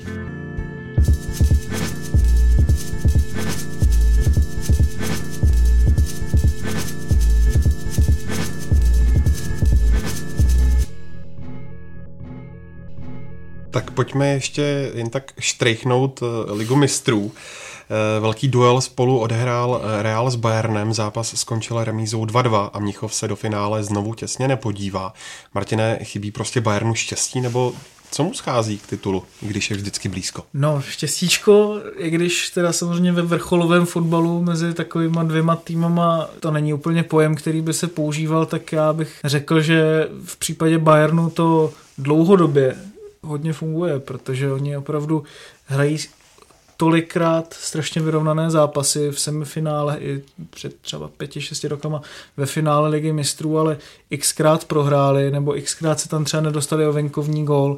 Teďka vlastně taky, když se na to člověk podíval, tak vlastně odehráli lepší dvojzápas než Real Madrid. Podle mě měli víc na to, aby postoupili, ale potopili je dvě šílené minely. V prvním zápase teda Rafinha, co tam vymyslel, teda asi dostal od trenéra za uši, a v tomhle tom zápase zase Ulreich.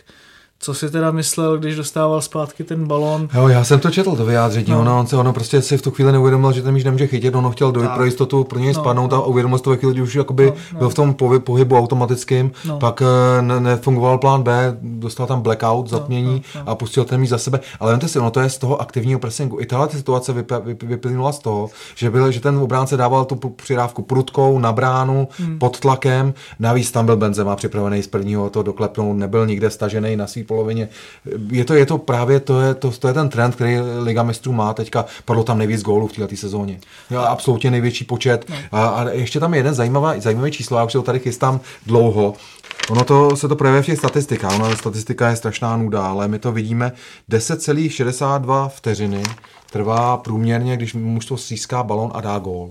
Takže ten, ten deset vteřin, teď Tecl, ten Tecl druhý gól jedenáct, snížilo se to o deset procent, no. takže to je Dukla, ten statistický průměrný, to je důkaz toho, co my vidíme, že to je strašná zábava, že to lítají ze strany na stranu. Ke všemu jsou jako výsledky typu čtyři jedna, tři nula, když jeden tým prostě se dostane do toho vedení a druhý musí jako postupně útočit, tak pak jako... A všimněte si, že když padne ta první branka, že ten tým se nezatáhne, no. že, ten, že ten aktivní pressing pokračuje dál, že dál, Přesně, dál aktivně hrají a ta nejlepší obrana je útok a to teďka funguje právě v těchto těch zápasech. Ligy mistrů, to, ten, já nevím, jestli o něm ještě budeme mluvit o, o tom dvojzápase A S Řím sedm šest, to je rekord. Tolik branek Pojďme nepadlo. Ní, v, tý, v, tý, v tom dvojzápase nepadlo tolik branek. sedm šest, představte si to, pamatujete, vy to, tohle, tohle pamatujete, když jaký zápas skončil pět jedna, když třeba, já to teď nepamatujete, vy napad takový případ, to já ne, nemám říct, Grazopr, když porazil Slavy pět nula, tak pak to, to už je utkání jenom o čest, jestli někdo vyhraje, v toho ta odveta, tohle tak, takhle před několika lety taky to bylo a podívejte se, co A S Řím dokázal. čtyři dva, i když ten poslední gól padnul až úplně v závěru a už nebyl čas ani na ten poslední nákop, bylo to z penalty, že jo, takže, takže už neměli čas, ale dotáhli to, už, hmm. už Liverpool jenom, jenom kouskoval ten, trenér Klopp říkal, že ta, chyběla ta třetí branka, že ne, ne, nepotrestali ty další, tu další riskantní hru A S Řím, takže to bylo zajímavé až do konce, že se diví, proč je A S Řím smutné, když, když to tolik dokázalo, no tak já si jim nedivím, když vyřadili Barcelonu a ještě byli takhle blízko, tak... tak byl to další velice hezký zápas. Bohužel A S Řím udělal ty chyby. Udělal chyby Nainggolan před tím prvním gólem, myslím, mm, nechal Liverpool dát dva góle, pak už to bylo těžký, ale přesto bojovali do poslední chvíle. Mě tohle úžasně baví, jo, a to, to je to, paráda. Bylo to skvělý, no, bylo to skoro jak tenis nebo hokej, jako v podstatě skoro. Ne, ne, oni z toho, dostat ale, se z toho aktivního opravdu... pressingu, je, je to, je to, vy jsme se ještě mluvili o té premiérship, za poslední deset let se tam zjistilo, že o padesát procent víc se běhá, než se běhalo před deseti lety. Takže ten na tom, na tom jako ve sprintu nebo? Běhá, naběhají hráči víc, jo, jo. víc pohybu mají. O padesát procent za deset let, protože dva tisíce osm, dva tisíce osmnáct, to si to. Jako a ono to ale je vidět, je to vidět, je to vidět, je to ten dojem, který je potvrzený hmm. matematickou statistikou, že to takhle je. A tady ten zápas naznačilo jednu věc před finále pro Liverpool. A to je obrana, která hmm. nehrála vůbec dobře v té odvětě. My jsme zase, budu vracet se k tomu fanouškovi, kterého jsem zase zapomněl na YouTube, tak doufám, že mi to zase připomene, když jsme tady Liverpool minule vynášeli skoro do nebes, jak hráli skvěle v tom prvním zápase proti Římu, jak dělali ten typický gegenpressing a A S Řím do ničeho nepustili, tak teďka mi přišlo, že Liverpool hrál Hrál víc zezadu, hrál víc opatrně než v tom prvním zápase, což bylo patrné od začátku, ale když se do, když vedl po poločase dva jedna, tak bych v životě nečekal, že uvidíme to, že čtyři dva a plácel bych, kdyby to bylo o deset minut dřív, tak možná se tady bavíme o tom, že se rozhodovalo v prodloužení nebo na penaltách, protože ta, ten střed obrany a hlavně ty kraje a ani brankář, tam, v tom zápase prostě Liverpoolu odešla obrana a je to velké varování před finále, protože jak Liverpool má skvělý útok a ofenzivu zvládlou, tak pokud hrál tím stylem, jakým hrál, tedy více opatrně a více do hry se dostával nebo více pod tlak se dostávala obrana, tak bylo vidět, že tam jsou nebezpečné okna a to může být velký problém pro Reds před finále. Tam Čeko měl ty šance, tam kdyby možná, kdyby tak, jako tam někdo tu situaci proměnil ještě, tak to tam bylo ještě opravdu hodně zajímavé. K tomu se ještě dostaneme, kdyby nemávl offside a pískla by se penalta, tak se zase, zase mohl mít Římani. Ale takhle, já z fanouškovského hlediska jsem zase na druhou stranu rád, že postoupil Liverpool, protože si myslím, že kdyby postoupilo A S Řím, tak ve vší úctě k Římu, co dokázal, kdy vypráskal Barcelonu a skoro přešel přes Liverpool, tak si myslím, že Real by v finále jasně ovládl. Mně přijde ještě strašně zajímavá jedna statistika vzhledem tady k tomu stormingu a vůbec taktickému pojetí. Jestli to třeba nemůže vést do budoucna k tomu trendu, že Ligu mistrů budou ovládat v podstatě nevyrovnané týmy.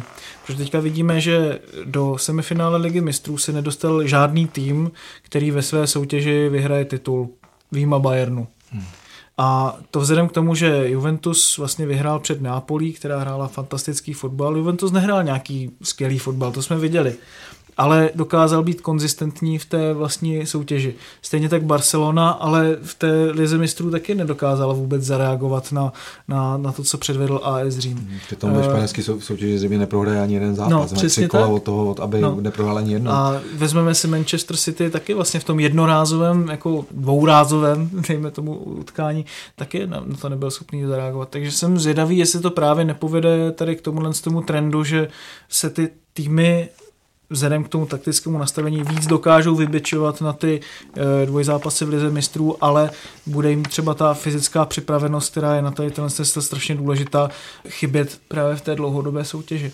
A ještě teda k Bayernu jedna věc, e, když se k tomu vrátím, Ulreich, Rafinha, to jsou náhradníci a vidíme, že Bayernu prostě chybí, teď samozřejmě zase to bylo zraněními, které on má v mnohem větší míře v téhle té fázi sezóny než třeba Real Madrid nebo Barcelona v loňských sezónách a je to strašně sráží, teď tam chyběly čtyři nebo pět hráčů a za ně nemají úplně adekvátní náhradu teďka, když tam byl Sandro Wagner, že na hrotu, na lavičce, to prostě není hráč, který by měl vyhrát nějakému týmu Ligu mistrů, podle mě, bohužel. No, ten Liverpool tam taky tak, asi moc takových variant taky nemá. Nemá, no. To je, to je... Oni teďka vlastně prohráli s Chelsea, měli šedesát šest procent, šedesát šest procent měli. To viděla, nebyl to přesně z jejich strany vůbec v podstatě nějaký ideální výkon. To, to, to se možná zajímavá otázka, jestli oni to vůbec uhrají. Oni teďka vlastně mají, musí skončit do čtvrtého místa no. a teďka po nich... Ale už tam mají jenom jeden zápas s tím Brightonem. Zápas s Brightonem, no. Ale... Takže kdyby byly dva, ještě nějaký venku a bylo do toho vložený nějaký pohárové... Oni ho ale... musí vyhrát, no, ta remize nestačí no. a oni předtím dvakrát remizovali. Ale Brightonu už o nic nejde, tam ten vlastně no, už má záchranu jistou, znáte, takže... Znáte a... anglickou ligu tam... Jo, to jo, ale většinou ten, ale, na tom konci ale... sezóny to už tolik jako vypjaté. Já už řeknu jenom k Bayernu, než se dostane k tomu dalšímu. Pro mě dvojduel s Realem rozhodl prostě zranění Robena, které ze všech těch zranění bylo podle mě nejklíčovějších a ukázalo se to jak v tom prvním zápase, tak podle mě i v tom druhém utkání, že Bayern prostě na tom křídle neměl tu alternativu, kde Robben by byl stejně skvělý, jako myslím si, že je lepší než Ribery a Real by to zaměstnávalo daleko víc v obraně, kterou jsme viděli, že ať tentokrát tam byl vedle Varana, tam byl Ramos, tak stejně taky nefungovalo nějak skvěle. Což je zase dobré, dobrá zpráva před finálem, kdy na sebe narazí takové dva týmy. Týden odved v evropských pohárech každopádně poznamenaly výkony rozhodčích, jak si říkal, Pavle. Když si vezmeme jednu situaci po druhé, tak Marcelo zahrál v utkání s Bayernem rukou v šestnáctce, ale nepískalo se. Ruka byla špatně odpískaná i špatně neodpískaná v utkání A S Řím s Liverpoolem. Pak tu byla i sporná situace, kvůli které Salzburg inkasoval v prodloužení a nakonec nepl- postoupil do finále Evropské ligy. Tak jak to všechno mělo být a zkazily ti ty výkony rozhodčích ty zápasy? Já bych to vzal teďka trošku úplně odinut. A když vezmeme, a to už tady Ondra to tady naznačil, když vezmeme, jak se posunul fotbal za deset let, jak je běhavější. A když se podíváme, jakým stylem se hraje semifinále Ligy mistrů a porovnáme to, teďka odbočím, porovnám to s Českou ligou, tak ve vší úctě, jak už jsme se tady bavili, Česká liga je teďka atraktivní, je tam spousta zajímavých, ale ta rychlost hry je asi tak o x levelu výš. Pro toho rozhodčího to je, musí být naprosté peklo. Když vezmeme, že tam běhají kluci, kterým je dvacet dva, dvacet tři let, těm rozhodčím je čtyřicet let, jsou skvěle fyzicky připravení, ale musí běhat pořád nahoru dolů, nemají tam nějaké prostoje, že by si mohli jako stoper si chvilku dáchnout někde na půlce. Oni prostě musí být u té situace neustále, takže jsou neustále v pohybu, hraje mnohem rychlejší, než dřív bývala a ve vší úctě, ano, taky jsem byl třeba případ té ruky, ta mě přišla absurdní, a také jsem v ten moment byl naštvený, ano, zkazí to zápas, ale já se prostě nedivím, že ti sudí v současném trendu fotbalovém dělají chyby. Podle mě je to nezvládnutelné chytat semifinále Ligy mistrů, kdy proti sobě stojí ty nejlépe připravené fotbalové týmy světa, nejlepší hráči světa, je nereálné, aby to ty sudí udělali bez chyby. Také se to ukázalo v tom semifinále Ligy mistrů, že v podstatě žádný zápas nebyl bez výrazné chyby rozhodčího. Prostě podle mě už to není reálné, aby ty sudí to udělali bez chyby. Bavme se, tady se můžeme bavit o dvou věcech. Proč není video, o čem se teda diskutuje.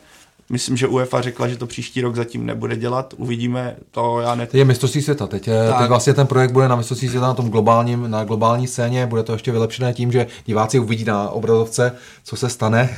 Jsem, já osobně jsem, já jsem, ne, ne, doufám, že nejsem idiot, ale zmínil jsem názor. Já jsem byl proti videu, trochu jsem se obával toho, jakým způsobem bude do fotbalu zapracováno, ale, ale teď mě přesvědčil ten český projekt, který je dělaný velmi profesionálně, pořád se vylepšuje, neusnuli na vavřínech a teď je pro video rozhodčího velký, velký moment na mistrovství světa. No. Ale včera jsem četl zrovna zajímavou situaci v australské lize, tam jim to přestalo fungovat. V momentě, kdy padnul rozhodující gól celé ligy a rozhodčí to nemohl opravit a už je tam z toho... Je to... Tep. Je to...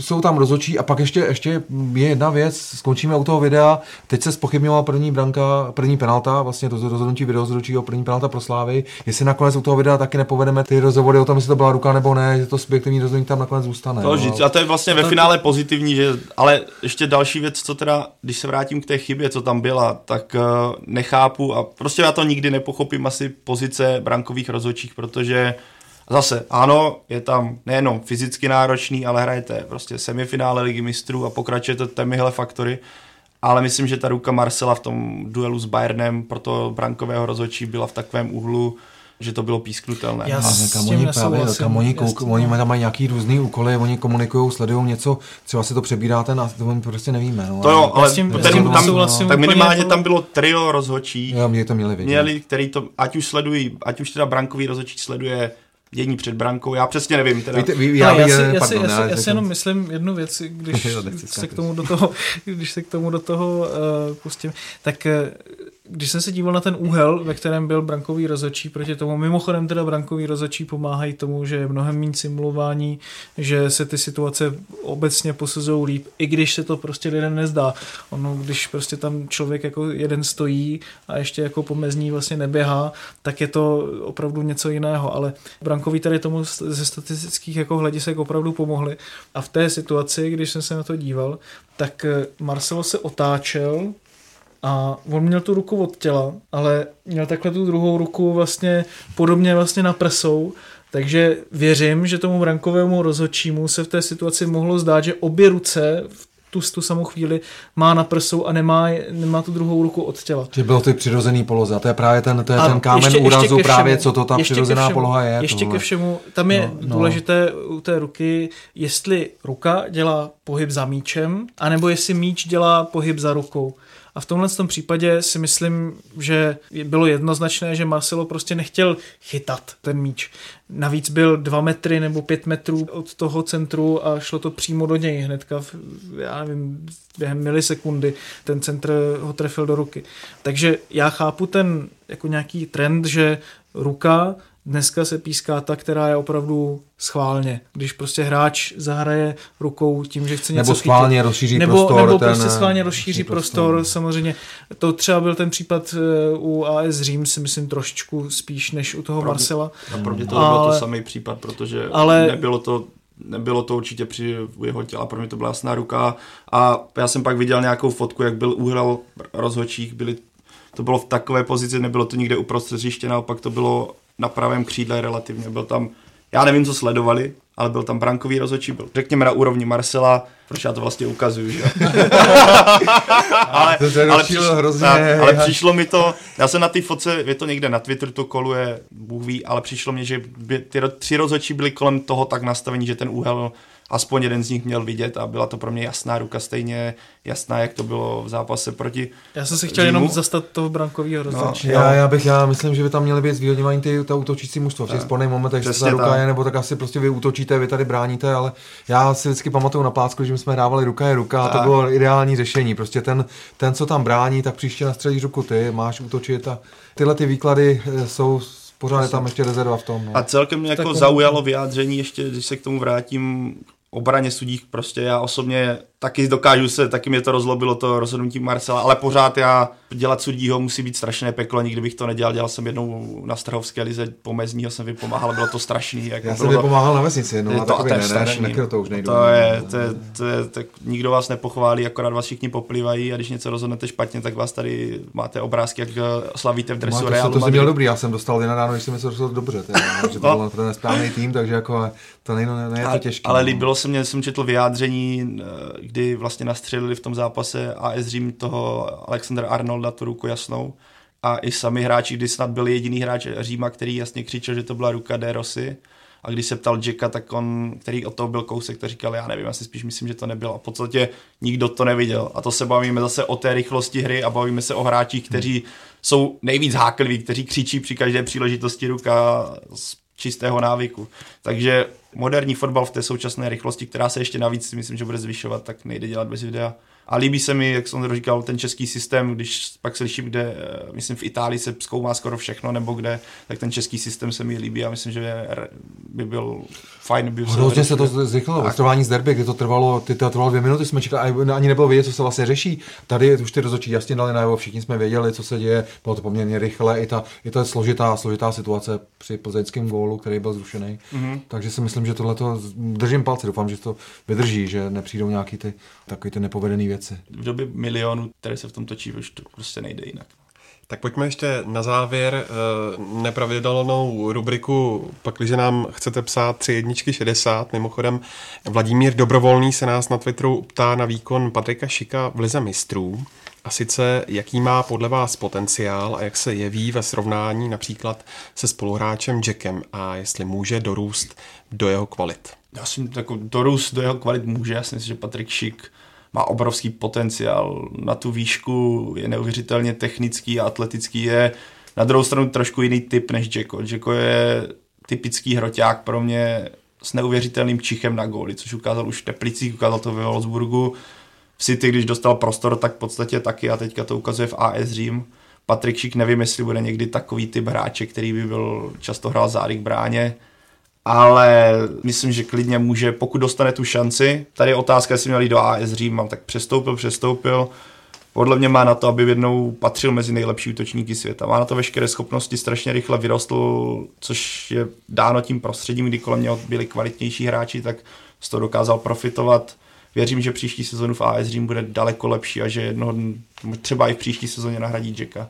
Takže já jsem optimistický, myslím, že českému fotbalu jednou vyroste útočník, kterého nám bude závidět, nebo nám, kterého bude jistému klubu ve světě závidět celý svět. A naší reprezentaci doufám. Já jsem ho teda viděl, já jsem ho viděl vyrůstat. Já jsem viděl všechny zápasy, kde hrával se sedmnáctkou, devatenáctkou, pak ze dvaceti jedna, všude dával góly. Byl takový zápas třeba nula nula nebo česká reprezentace dostala góla, najednou se zjevil Patrik Šik a tu příležitost si dal góla, on má čuch na to být na tom správném místě, dát to, proměnit tu šanci, nepotřebuje jich třeba pět těch šancí, umí, umí dát a, a on škoda, že se netrefil ve mistrů, teď byl u toho vlastního gólu, kdyby tam trochu tak byl jinde, tak mu dá hlavou, třeba to pro něj taky byl dobré povzbuzení do té další kariéry, já mu držím palce taky, pojďme, pojďme mu fandit všichni, protože by to bylo zase po dlouhý době hráč v top klubu, český hráč a navíc útočník, takže by to pro českou reprezentaci byla výborná zpráva, kdyby tam naučil vlastně táhnout. táhnout a je zajímavé, že on se, nebo zajímavé, je super, že on se dokázal rychle naučit italsky, s čím spoustu českých hráčů zahraniční, zahraničí když bojuje. S Jackem mluví česky. S Jackem mluví,